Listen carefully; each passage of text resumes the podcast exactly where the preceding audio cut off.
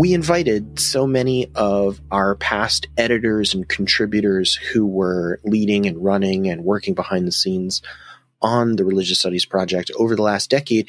We asked them to record uh, short contributions for us. Uh, we said that we needed them. We were asking yet again, as so many asks have been made of everyone in the past, um, how they got involved, the contributions that they were proud of, and and what the contribution of the RSP has been on the field, and and we got back um, a, great number of responses from former editors, all of whom are very very busy uh, at this moment. Um, foundational for us though were were two of the leading voices um, both uh, institutionally and academically and financially uh, supporting uh, the idea of the project and and and David and Chris as they started it so um, can you introduce the the first two voices that we're going to hear so, the two voices that we're going to hear are Professor Carole Cusack of the University of Sydney and Professor Russell McCutcheon of the University of Alabama. Take it away. How did I get involved in the RSP?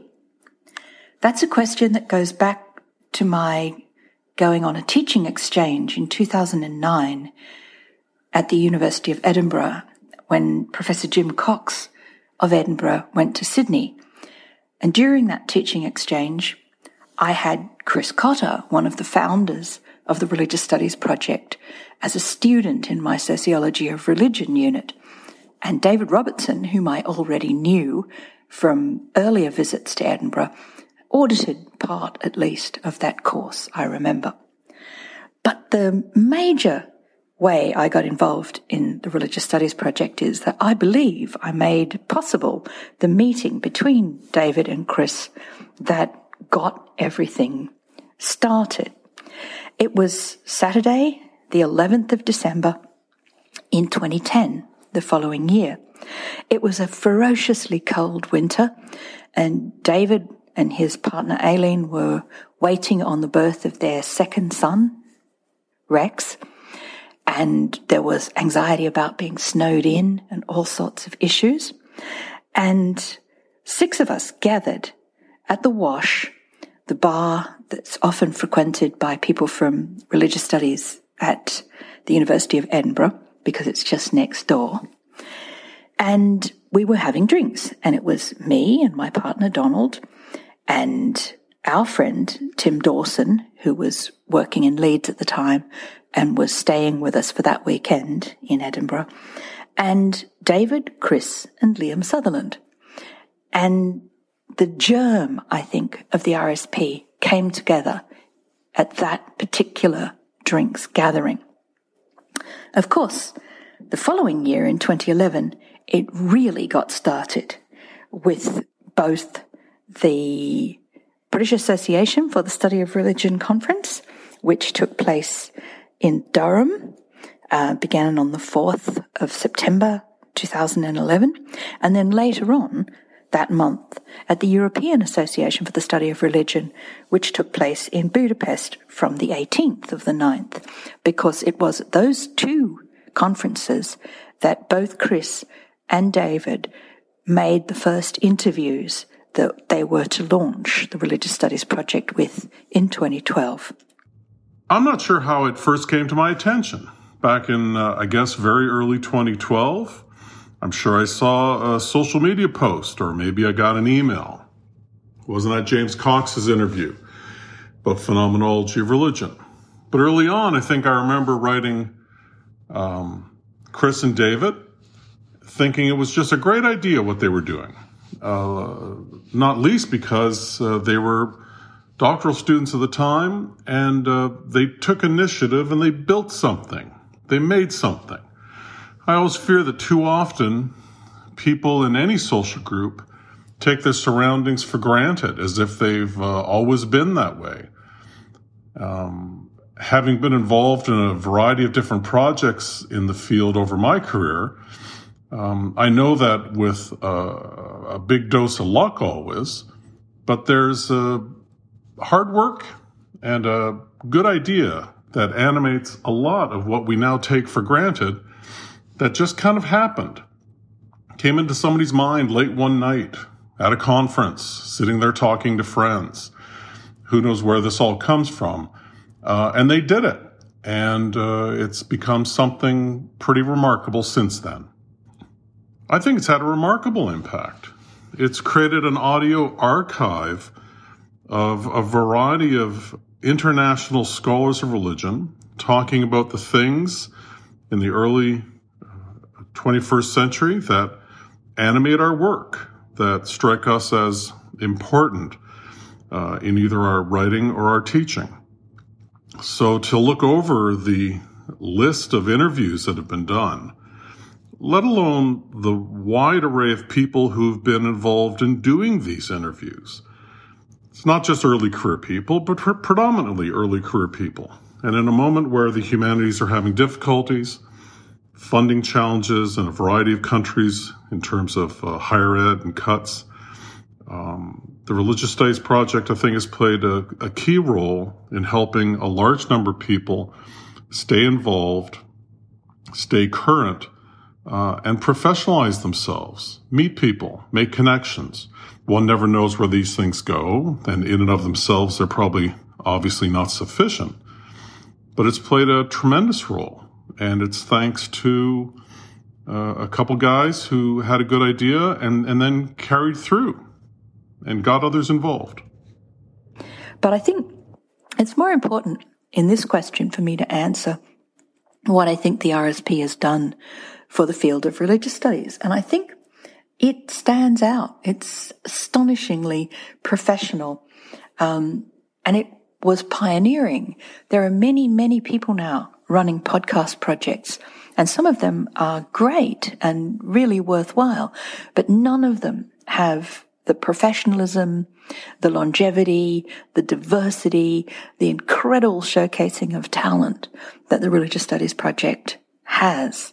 And I know that every time I recommend it to students, to colleagues, there is this cry of amazement that this amazing and wonderful resource is there just for everyone to use.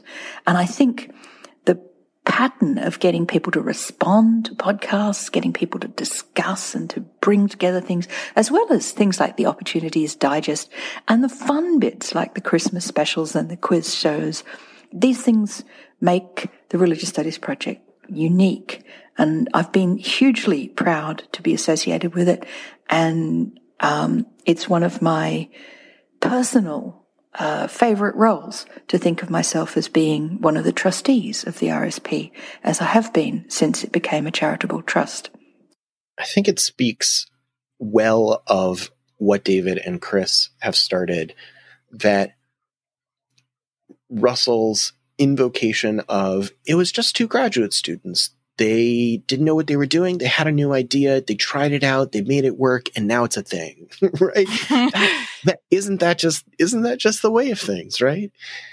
It really speaks to who uh, David and Chris are. That they sort of, you know, were sitting around in a pub, and then all of a sudden, you know, almost 10 seasons later and we have this phenomenal resource that is just as we said earlier changing the scene of religious years, studies. 10 and years, thank David, you to Carole and russell really for your kind years? words about the project. I know for a fact it's been 10 years because rex had his 10th birthday about 10 days ago.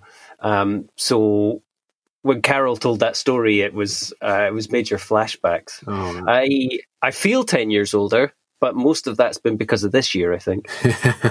Absolutely, yeah. And I've I've been thinking a lot, uh, listening to this episode before it went out, just thinking, you know, what would I give to have the time that we had ten years ago to be doing all of this stuff? Oh. it's funny, isn't it? When you you think, what have I done this year? I haven't done anything. And then you think back um, on a longer term and you realize, you know, things like the RSP and all the rest of it. Yeah, things happen, things happen. So yes, um, I'm I'm Chris Cotter and he's David Robertson. We're interjecting in this uh, celebratory episode. Oh, you know, it's a little bit uncomfortable to listen to. You know, feels like you know blowing blowing of trumpets. Uh, yeah. Well, I mean, I'm Scottish. I don't like compliments anyway. Um, and the whole thing starting to feel a little bit mythological. These stories about the origins of the RSP, which was essentially some conversations and then a bunch of speaking to people. Yeah, exactly. Some well placed emails. Some uh, um, how do you do? Um, it, it, it's also important, you know I think we would both both hesitate to use the word British uh, when describing ourselves, but um, we're from these islands, um, whether they're called the British Isles, the Atlantic Isles, the the whatever. Um, I think we're actually the only voices on the podcast um, from the the uh, geographical region where the podcast uh, originated. Um, well, that's an important point. Um, Carole referenced how important that first BASR conference trip was in uh, 2011 and uh, you know, David, uh, we went to that conference with a, a Zoom H2 dictaphone that we'd uh, borrowed from the University of Edinburgh, just uh, on the off chance that we might get something recorded. Um, we hadn't really gone in with a plan. Um, neither of us had been to a proper conference before or spoken at a conference, and, and I think we left with five interviews um, and uh, and an official endorsement from the BASR. Yeah, the BASR were immediately supportive, um, which is amazing to think. Uh, you know, they didn't know us very well. Uh, we'd met we'd met a couple of people, I guess, before, but I mean, particularly Graham Harvey and Dominic Corrywright immediately um, saw the potential and supported us, and um, they that uh, you know just that little bit of cachet and a little bit of financial support really not a huge sum of money but just enough uh, to keep us running for the first couple of years is something that we are very grateful for to this day. Yeah, so big, big thanks to the BASR. And then we've been joined um, latterly by um, NAASR, by the IAHR, by the Australian Association, um, We've got a nice uh, collaboration with the European Association. We've done things in the past with uh, with SocRel, uh, BSA SocRel as well, and the Triple SR.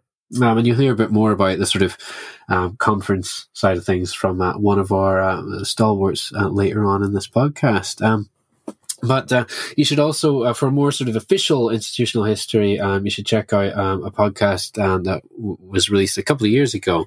Uh, it was called The BASR and the Future of Religious Studies. But there's a section in that um, where I talk about the history uh, and the making of the RSP.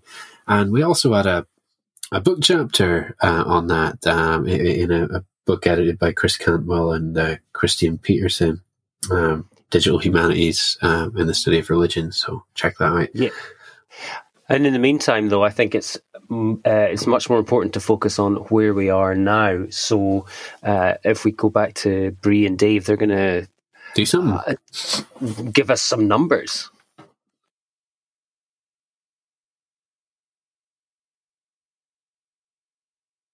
So, so in terms of, of those numbers, why don't you run us through some of the numbers that we that we can share with listeners? You know, from from from the tech side uh, of things, numbers are always challenging, but there's also such great numbers to be proud of. We're really proud of of the metrics that we pull here. Um, without without funding, without advanced skills, without a whole team to to market us and produce us, uh, we're still doing some fantastic things, aren't we, Bree? We certainly are. Just to rattle off a few numbers, and of course, numbers don't tell the whole story and they should not be our only metric, but we have around 350 episodes, not including our discourse episodes. We have 340 responses, and we do love the the discussion that those responses bring to our podcast episodes. We are running on 930,000 downloads, so we definitely need your help to get over a million. That is Dave and I's real wish to get over a million downloads. It's coming. It's real coming. Soon. It's a coming real soon. And what I'm personally really proud of is that we've had 586 contributors. And I think the fact that we have such a wide variety of people contributing to the project is one of its real strengths, that we don't always have the same perspectives and the same views. So we're hoping to increase the number of people that are contributing to the project over the coming seasons. Yeah, and and there's so many people that have been contributed. The editorial team that started with David and Chris grew to include Lewis uh, Louise Connolly, uh, Per Smith, Kevin Whitesides, uh, Hannah Litton, uh, Knut Melvær, Martin LePage, Venetia Robertson, Jane Skjoldli, Katie Aston, Thomas Coleman, uh, Jonathan Tuckett, Sammy Bishop, Merrick Sullivan, Helen Bradstock, Ben Marcus. There's been so many people. We we wanted to solicit all of them um, uh, to invite them to give their feedback uh, about things and and thankfully so many of them have shared and we'd like to um, share those with you as well now about some of the things that have really um, meant the world to to the leaders of the RSP over the last 10 seasons. So now we're going to hear from two of our current contributors. We are going to hear from Dan Gorman, Andrew W. Mellon, Digital Humanities Fellow at the University of Rochester, and Candace Mixon, Assistant Professor at Occidental College. Take it away. For my career, being a part of the Religious Studies Project has it's, it's helped me in two ways. The first is to think about communicating scholarship to the general public instead of just to other academics. I think that's good practice for anybody in academia to get. And the other thing for my career is that it's given me some exposure to the digital humanities, um, coordinating and conducting interviews remotely, using different recording technologies like um, Audacity or Zencastr. I think, again, these are useful skills for anybody to have, um, especially since during the pandemic, we're all living through our computers.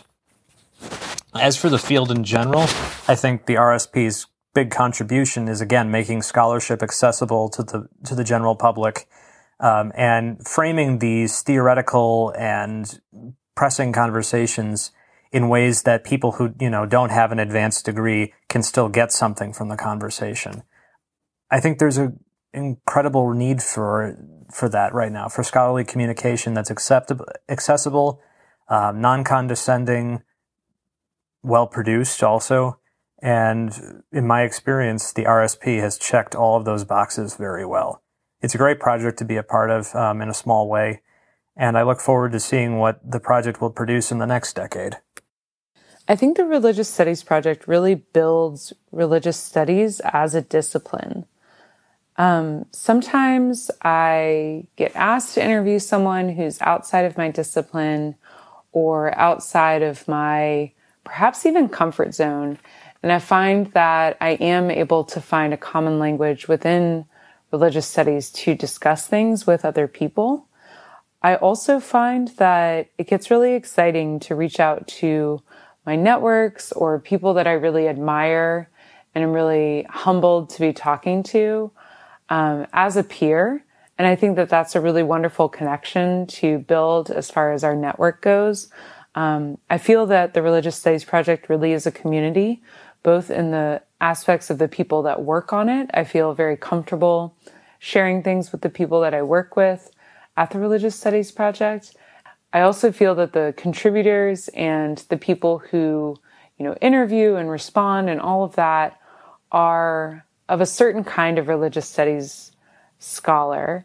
And I really feel that we make a community. Two of our contributors who have really helped us in the past couple of seasons uh, is interviewer Sidney Castillo, a doctoral student now in social and cultural anthropology at the University of Helsinki in Finland. Sydney has been doing amazing work for us at conferences across uh, Europe and uh, in South America, given his focus on uh, religion in Peru and issues relating to Peru.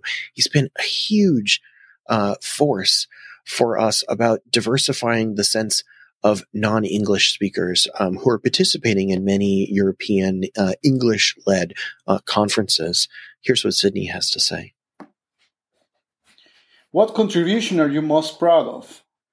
Definitely the Peruvian interviews I did, like were around like six, if I'm not wrong, six Peruvian scholars I featured in the RSP, and also those are very important for me because it's somehow representing what Peruvian scholarship and South American overall can be within other academic spaces, specifically in English speaking spaces.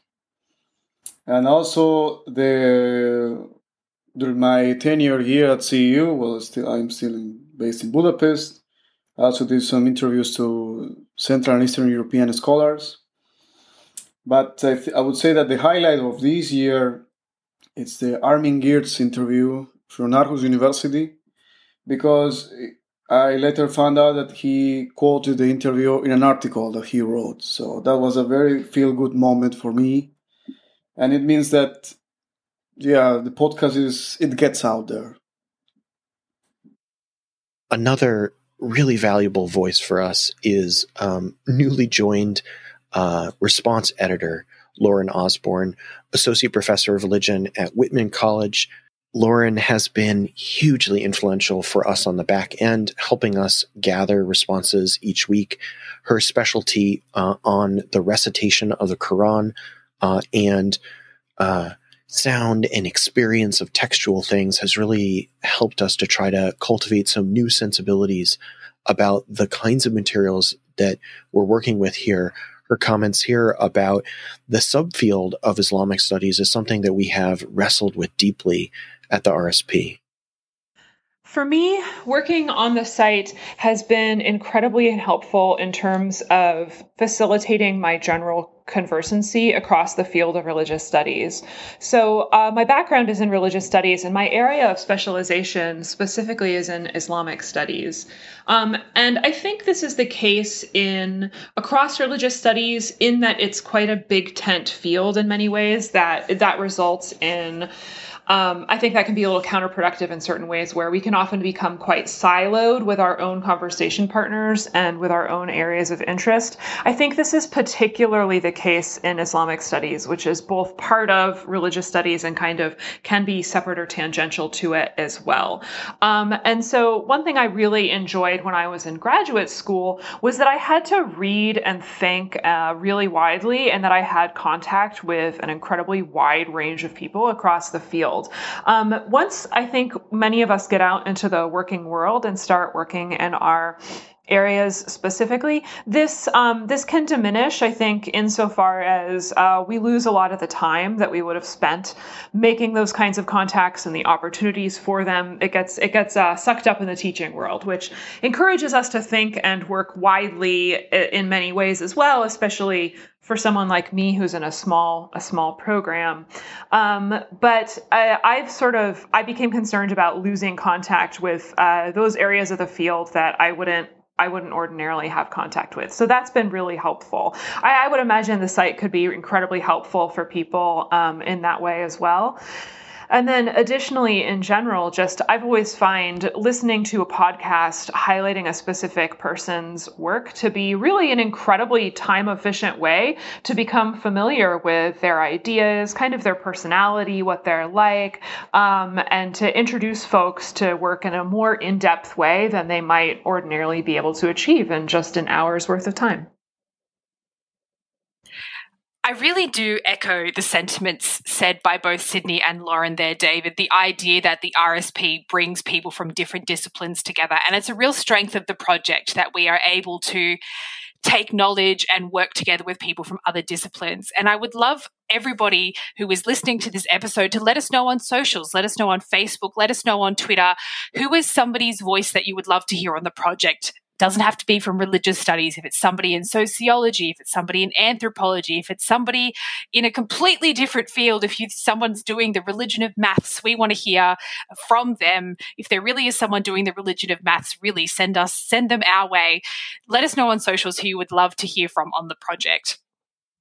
Now, the project is not just about, you know, getting knowledge out there. We are also pride ourselves on helping people in their careers, particularly early career scholars. We want to give everybody that leg up in get into the difficult field that is academia. So now we're going to throw it over to Thomas J. Coleman and Ray Radford to talk about what the RSP has done for them in their career. What contributions am I most proud of? Although I'm very proud of my behind the scenes work, The contribution I am most proud of is the production of 24 podcasts on the psychological and cognitive study of religion, which put these disciplines in conversation with the RSP's focus on the critical study of religion. On my personal website, thomascoleman.guru, I proudly list the completely unverified claim that the RSP hosts the largest repository of psychology and cognitive science of religion podcasts in the known world.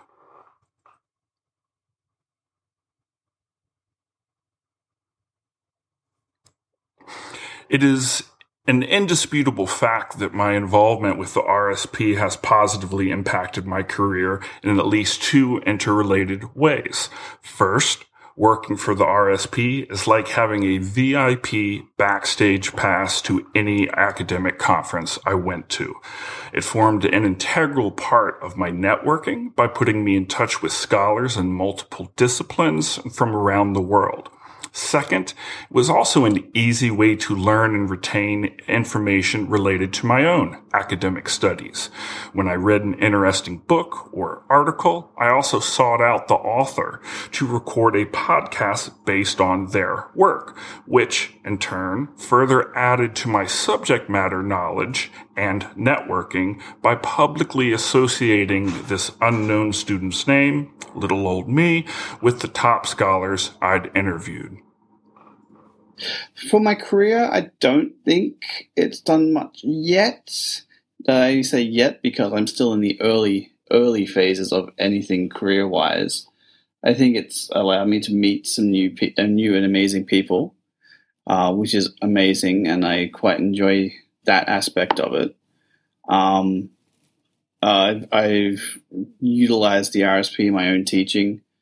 I've introduced students to blog um, to the podcasts and to the um, the responses on these as ways of getting new and informative data. Um, and I think the RSP is only going to continue getting bigger and better as it continues on and on. And you know, we've gone to, through ten seasons. We can only go through another ten more and do amazing things. And I think that we're going to do um, wonderful things. Chris, I don't know about you, but I, it's been really rewarding hearing from all these people that we've uh, worked with over the years. Um, and this is only the tip of the iceberg as well. Um, so many folk, um, as, as has been mentioned. Um, really, and they've been, you know, we've they've they've said the things that they've got from it, but you know, I've I've got a lot from working with these people. Uh, people come in with skills that we didn't have. I mean, the project wouldn't be what it is today without people coming in with web skills and social media skills and, you know, all of these things that we, you know, we were just making it up as we were going along, let's face it. Absolutely, and especially you know when we set out, we set out to initially do maybe you know ten episodes or something, um, largely geared towards what was happening in the Edinburgh RS uh, research seminar and just seeing what came our way, and you know, so we, we were kind of doing everything ourselves, uh, along with Louise Connolly um, at the beginning. Um, she was quite instrumental in, in kind of geeing us along and helping us with because she was working with the digital humanities, eh, such as they were a decade ago, and she was quite useful in that regard. But yeah, um, we could not have kept it going um, at the level that we started it by doing it ourselves. I think you know we were doing everything from the social media to the, the building the website, running the website, doing all the recordings, and so it was necessary, absolutely necessary, to get all these folk um, involved quite early on. Um, yeah, absolutely. I mean, I'm thinking of you know getting a professional website from like Knut Melvær helping us with that. Um, Daniel Favand really uh, forcing us to organize and you know put systems in place for the first time. Yeah, project um, management really. yeah, Venetia really professionalizing the social media. Um, uh, Tommy, just his behind the scenes, it, it, needs a deserves a shout out on its own. Just um, him being uh, you know, looking after the schedule and posting things. Yeah. So that gave us the time to really improve a lot of other things, improve the audio and um, yeah, and concentrate on finding new interviewers rather than just doing everything ourselves because time was so tight. Absolutely, and like a big thing I've learned from this. This isn't a sort of uh, criticism of, of any of our listeners or anything, but it's just been a a real eye opener into just how much work something can be just to keep a project running, you know, uh, uh, to keep something like this running. Um, and, you know, when you might be a sort of casual consumer thinking, oh, why aren't they doing this? Why aren't they doing that? Or, you know, the audio wasn't great in that episode. Or, you know, wouldn't it be great if they could have a better search bar on the website or that sort of thing?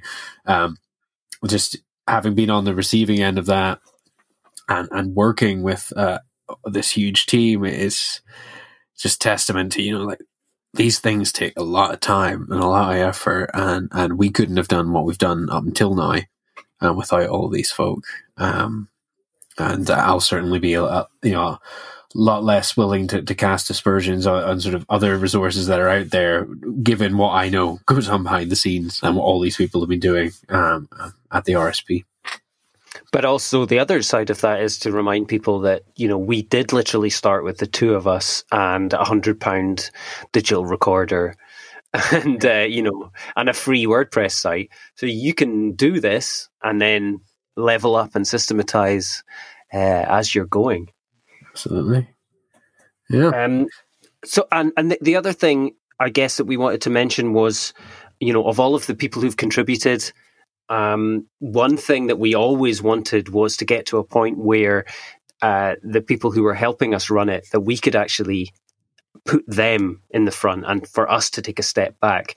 Um, for lots of reasons, but mostly so that we could make it into a into a legacy thing, something that was not just the Chris and David show, that it was something um, beyond us and that yeah. we were we were part of, but not it wasn't about us. So uh-huh. when we were able to hand over to David and Bree, um, that was for me that was one of the, the, the the greatest things that happened in the RSP. Yeah, it was the kind of fulfillment of of the the name in and of itself. Um, I can't remember if we were that explicit at the time, but you know, we, when we were banging around for names for for what we were going to do, um, we didn't just want to go in with something like the religious studies podcast that seemed sort of both too restrictive in the one sense and too much of a grandiose claim, I think, to be making that we are the religious studies podcast. Um, so project was what we landed on um, in another pub this time in durham uh, with uh,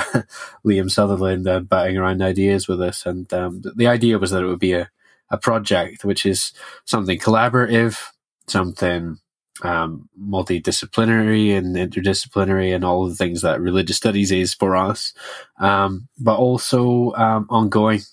So um, beyond um, the two of us, and it's been great to see that happen. And um, yeah, I think it's, it's about time we, we sort of heard from what Dave and Breann have been getting out of it themselves. So, Bree, this is halfway through our second season as the co editors in chief, co hosts, co responsibility for for the project. Um, how are you thinking about how things are, are going with the RSP?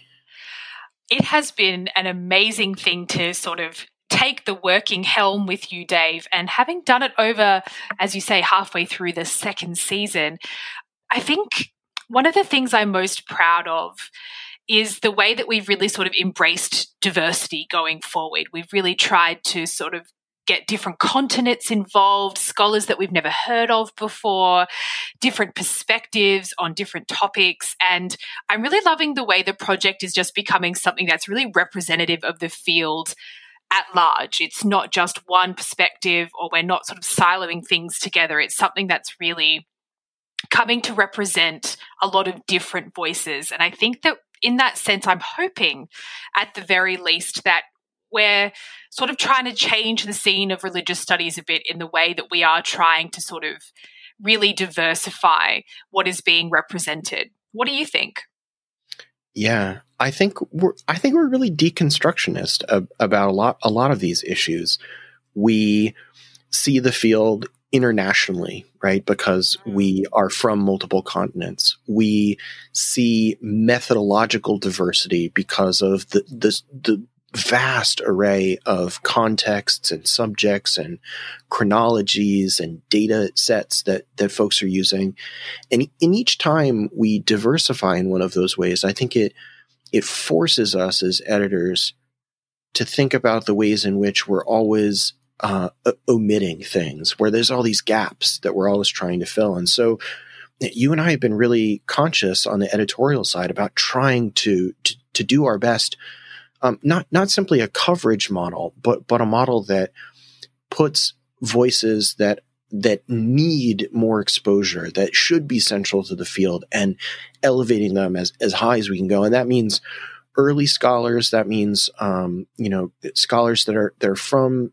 disciplines that that sit alongside religious studies with all the closures in the United States due to the pressures economically of the past year uh, and politically of the past year, one of the things that we're seeing is that religious studies is really under attack as a, as a discipline. And so one of the, the, the consequences of this diversification that we're trying to do is simply looking at the biggest tent where work on religion and religious studies and critical thinking on religion is happening and being open to sociologists and anthropologists and art historians and, and trying to bring in all those new voices. It's been a challenge, but it's hugely rewarding. Uh, I've found, and and really, it makes me feel like even though those of us that are not on the tenure track, and I'm not on the tenure track, and you're outside of the tenure track working in a museum, it, it gives us a, a foothold on on the field that, that, that I sometimes feel that so many of us lack, and I really appreciate that.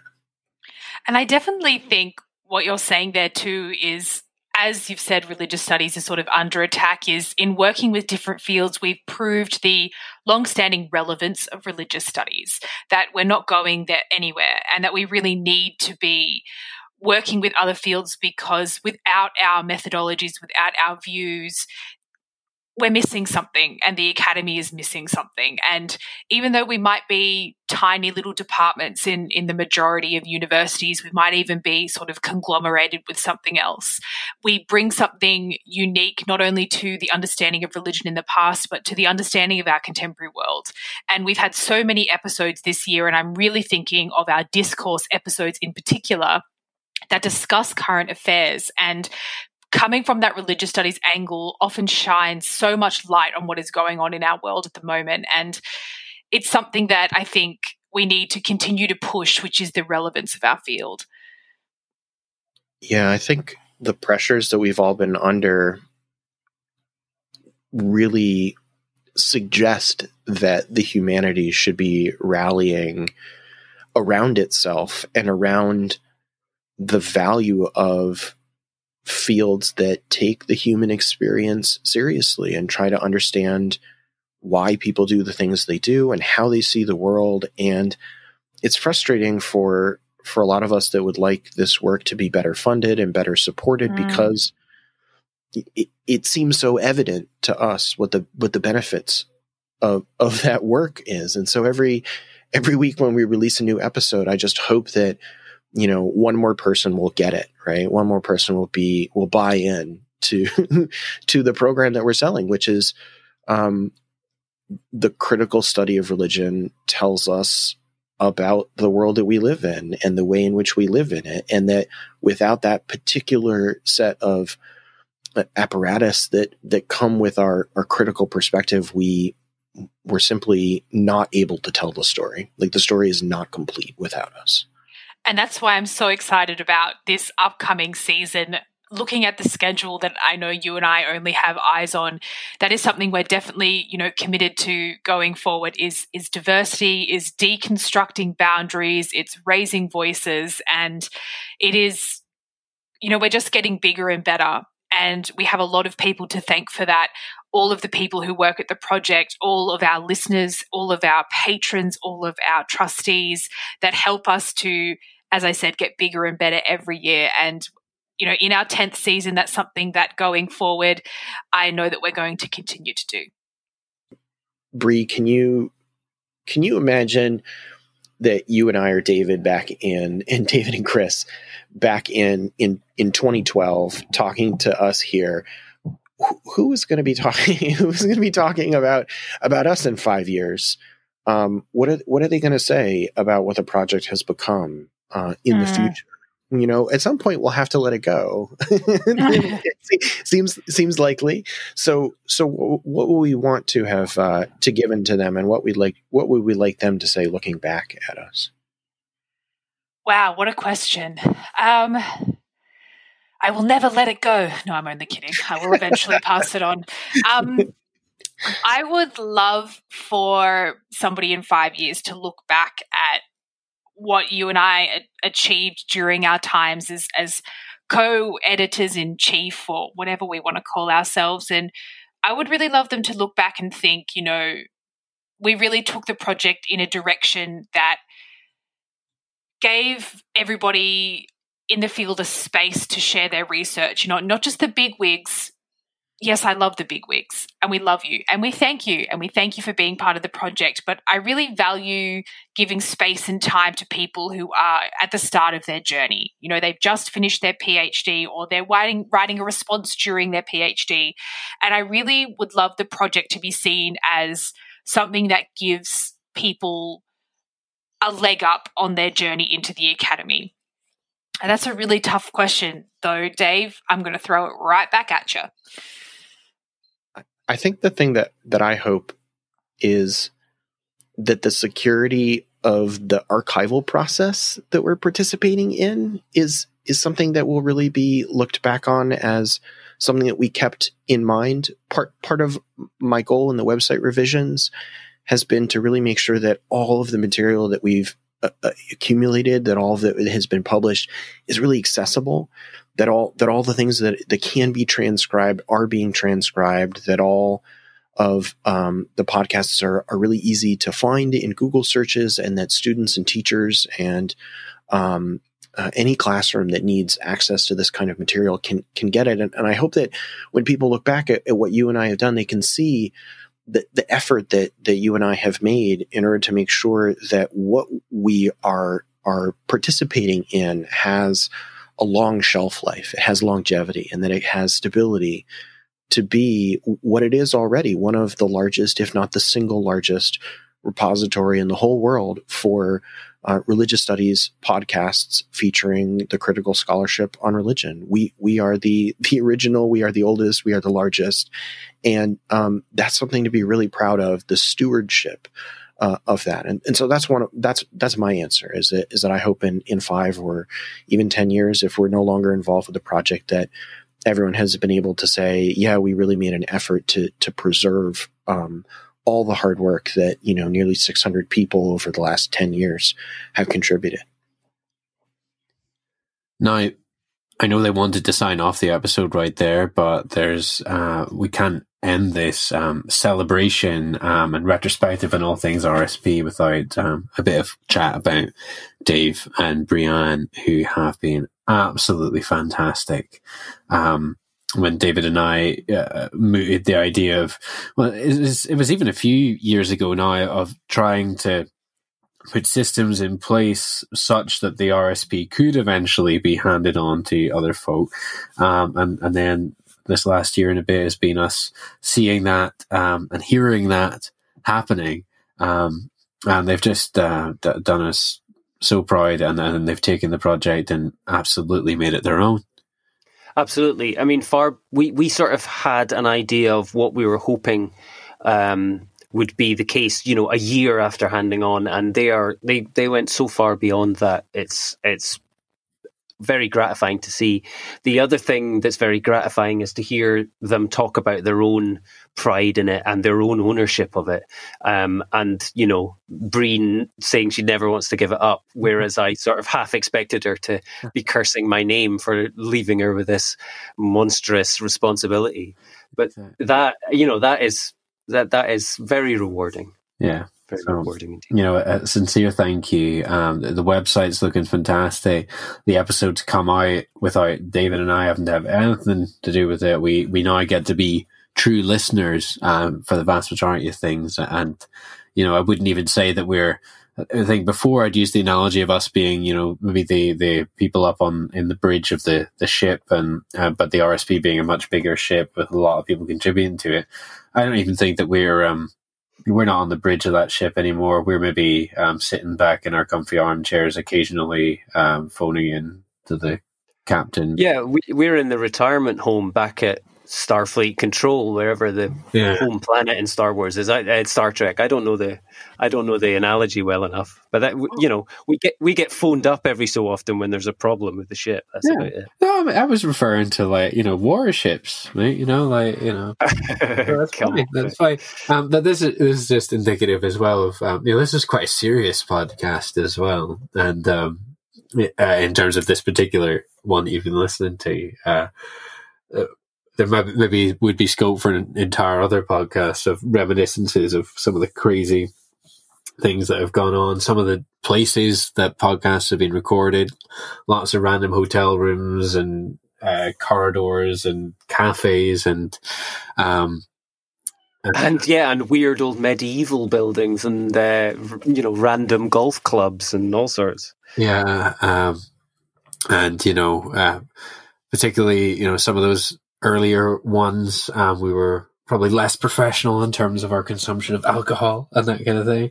Um, and I remember, um, you know, like you know, one memory I have is um, when Benjamin Beit-Hallahmi. I think it was like my my seventh interview or something. I recorded. I, I was going to after the BSR. I went to the ESR and then the Triple SR to sort of conference cruising. And I was in Milwaukee, and he was on the bill. And I emailed him. I was like, "I see you're at this conference that I'm at. Uh, can we do an interview?" And he said, "Oh no, my name's just on the paper. Um, I I live in."